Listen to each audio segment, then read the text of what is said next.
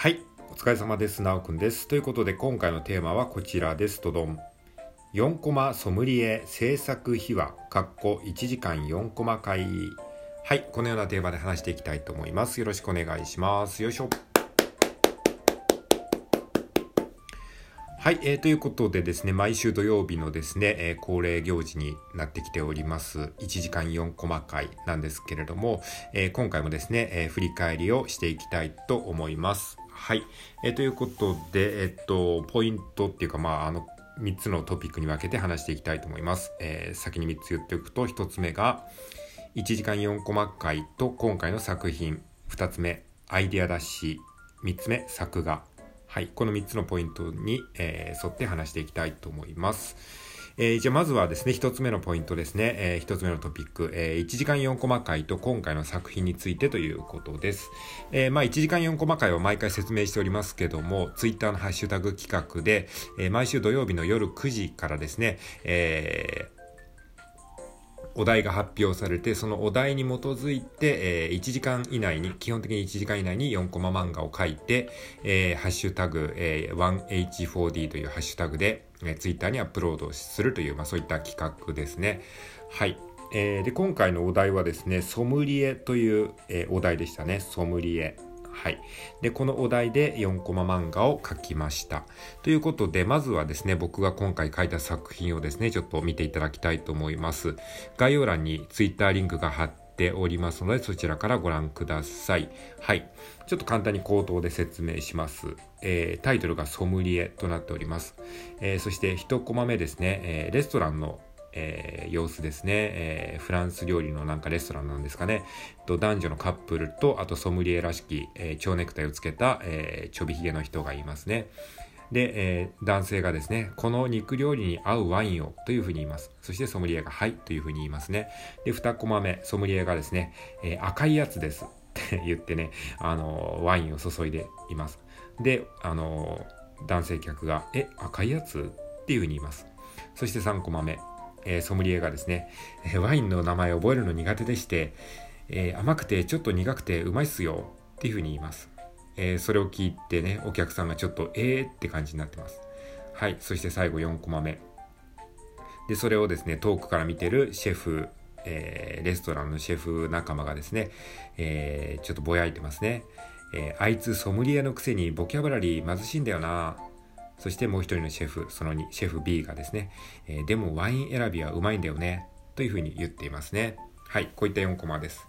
まあ、要は何が言いたいかというとですね、あの、ソムリエのくせにボキャブラリーが貧困だっていう、そういう、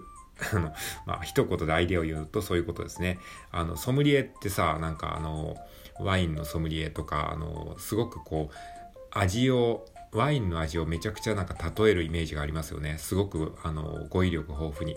なんだけど、あの、ソムリエなのにワインのことを赤いやつって言っちゃってね、ワインの名前覚えらんないっていう、そういうソムリエっていうアイデアをもとに、え、作った4コマ漫画でございます。はい。えー、ということで、えー、以上ですね、今回の1時間4コマ回の作品の紹介でした。はい、じゃあ次のポイントいきましょう。アイデア出しについて。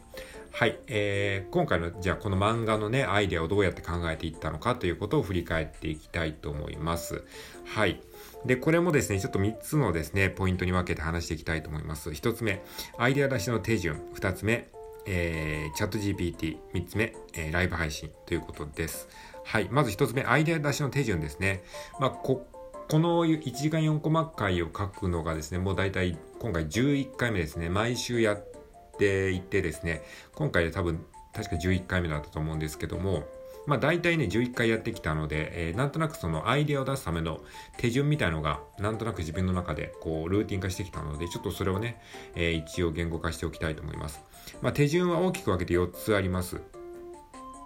まず1つ目がですねえ、言葉の定義を調べること。で、2つ目が連想ワードを洗い出すこと。で、3つ目があるあるネタを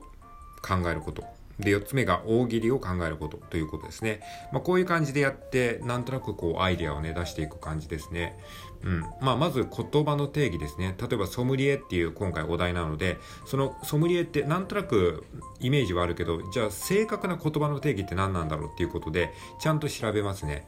で、で、今回調べて分かったのは、ソムリエっていうのはなんか、あの、レストランとかでワインを選んで、こうね、あの、お客さんにえ休止するっていうかサービスするみたいなそういう人らしいんですけどもなんとなくソムリエってななんかそのワインに限らずその日本酒とかそういう他のお酒とかでもいいのかなみたいなイメージがあったりしたと思うんだけどあのそういう人もいると思うんだけどなんかねあのワイン基本的にはワインのワインを選ぶ人のことをソムリエっていうらしいですね。でそれが派生してあのなんちゃらソムリエっていう言葉も今例えば文房具ソムリエとかさそういう日本酒ソムリエとかそういう他のものがあるんだけどもともとはワインを選ぶ人のことをソムリエっていうらしいっていうねそういう言葉の定義をねちゃんと改めて調べるところから始めますはい。そして次、連想ワードですね。ソムリエと言ったらっていうことで、ソムリエに関する連想ワードをね、こう出していきます。で、これはマインドマップみたいなものを使って出していくと、割とこう、えー、アイディアが出やすいですね。えー、まあ、マジカルバナナのようにですね、ソムリエと言ったらなんちゃらみたいなものをたくさん出していきます。そうすると、あの、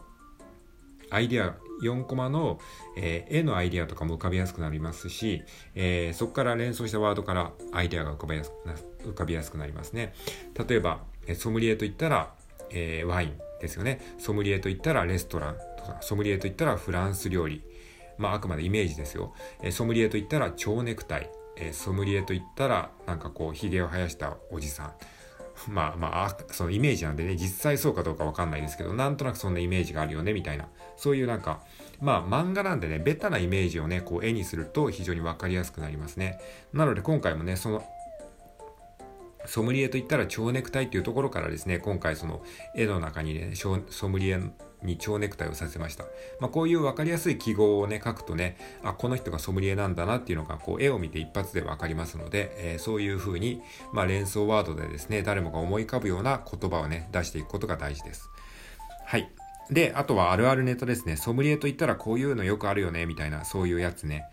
えー、とかですね。あとは大喜利ですね。こんなソムリエは嫌だみたいな、そういう大喜利ネタを考えていくと、4コマのアイデアが結構出てきやすいですね。まあ、そんな感じでいつも考えてます。はい。で、次、えー、チャット GPT ですね。まあ、ここね、あの、2、3週ぐらいチャット GPT にもね、アイデア出しに参加してもらってるんですけども、今回はね、あの、チャット GPT のアイデアを元に作りました。で、何をやったかっていうと、チャット GPT にですね、あの、大喜利を考えてもらったんですね。えー、大喜利、こんなソムリエは嫌だ。これについて回答をあげてください。っていうふうに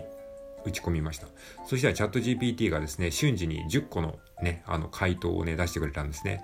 で、まあ、10個あるうちに、あの、しょうもないものもあるんですけども、中にちょっと面白いものもあって、で、そのうちの一つが、ちょっと待って、今、広告が流れました。ちょっと BJ もね、YouTube で流してるんですけど、急に広告が出ますね。えっ、ー、と、はい、話戻しますと、えっ、ー、と、そう、チャット GPT に大喜利を振ってね、こんなソムリエは嫌だっていうふうに、これについて回答あげてくださいって言ったら10個ほどあげてくれて、で、その中のね、いくつかが面白かったんですけども、そのうちの一つが、えっ、ー、とね、三つ目、えー、ワインの名前を覚えるのが苦手で、注文されたワインをあの赤いやつとか、あの白いやつとしか言えないソムリエ。これまさに今回の4コマ漫画のあの核となるアイデアなんですね。このアイデアをもとに4コマ漫画にしたんですね。や、すごいですね。チャット GPT ってなんかお笑いが苦手っていう風に、まあ、言われてたり、まあ、実際僕もや、あの、試してみて、実際面白くないなと思ったんですけど、なんか最近ね、お笑いの精度が上がってるというか、チャット GPT も進化してるんですかね。みんなに大喜利やらされて、あの、鍛えられてるのかわかんないですけど、まあ、たまたまかわかんないですけどね。意外と、あの、漫画のアイディアに使えるかもしれないっていうね。すごいですね。なんか漫画のアイディアをちょっとチャット GPT に考えてもらっちゃったっていう感じでございました。はい。で、えっと、三つ目のポイントはですね、ライブ配信ですね。今回もね、ライブ配信で、えー、まあ、いつものようにね、あのー、作業配信ということで、アイデア出しのね、前半30分はライブ配信をしながら、えー、やりました。で、今回もね、リスナーさんが来てくださって、え、たくさんコメントをね、あの書いてくださってね、あの、すごく、えー、ブライン、ブレインストーミング、ブレストになりましたね。まあ本当なんかライブ配信でこう、喋ってるだけでね、結構ね、いろんなアイディアが出てくるので、すごくね、アイディア出しが楽しいですね。やっぱりさ、漫画ってなんかアイデア出すのが本当に苦痛なんですけど、このアイデア出しの工程をね、楽しくできるのはめちゃくちゃありがたいなと、毎回つくづく思っております。うん。なんか雑談してるうちにな、なんとなくこう、ぼんやりアイデアが浮かんできますね。はい、そんな感じでアイデア出しをしました。じゃあ、えっ、ー、と、最後のです、3つ目のトピック、作画についてですね。まあ、今回、絵を描くことについて、まあ、どういう風なことを気をつけたかということですが、まあ、いつものいつも通りですね、この1時間4コマ回なので、まあ30分は僕はね、がっつりアイデアアイデア出しに使うので、その間は全く絵は描かないんですね。で、そのライブ配信が終わった後に、えー、ペイントアプリを開いて、そこから絵をね、あの、描き始めるので、うんとね、あの、やっぱりもう作画時間限られてるんですね。やっぱり1時間以内にこう上げたいって思うので、えー、で、アップロードする時間とかも考えると、まあ作画に避ける時間はだいたい15分から20分ぐらいなんですね。なので、その中でやるので、やっぱり絵はね、かなり、えー、っと、ラフな絵になってます。で、あと文字もね、テキストで打ち込んでるので、ちょっとね、やっぱりね、絵に咲く時間はかなり少なくなってます。うん、まあ今回はね、ちょっとね、ギリギリになっちゃいましたね。絵に時間がかかりすぎましたね。ちょっと若干アイデアを考えながら絵を描いてたところもあるので、そういった意味で、えー、時間がかかったというのもあります。うん。まあ、あとはね、ちょっと3コマ目のワインのね、大きさがちょっとちっちゃくなってしまったっていう、まあ、いわゆる作画崩壊みたいな感じになってしまったのが、ちょっとね、残念だなというふうに思いましたけど、まあでもまあ、なんか、一応、何を書いて、書いてるのかは伝わるぐらいな絵柄にはなってるのでいいんじゃないかなというふうに思いますね。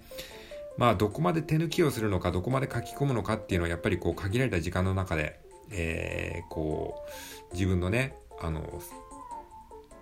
その手抜き加減をね調整するのはまだちょっと難しいなと思いましたね。はい。ということで、えっ、ー、と、今回は、えー、4コマソムリエの、えー、反省会をしました。ありがとう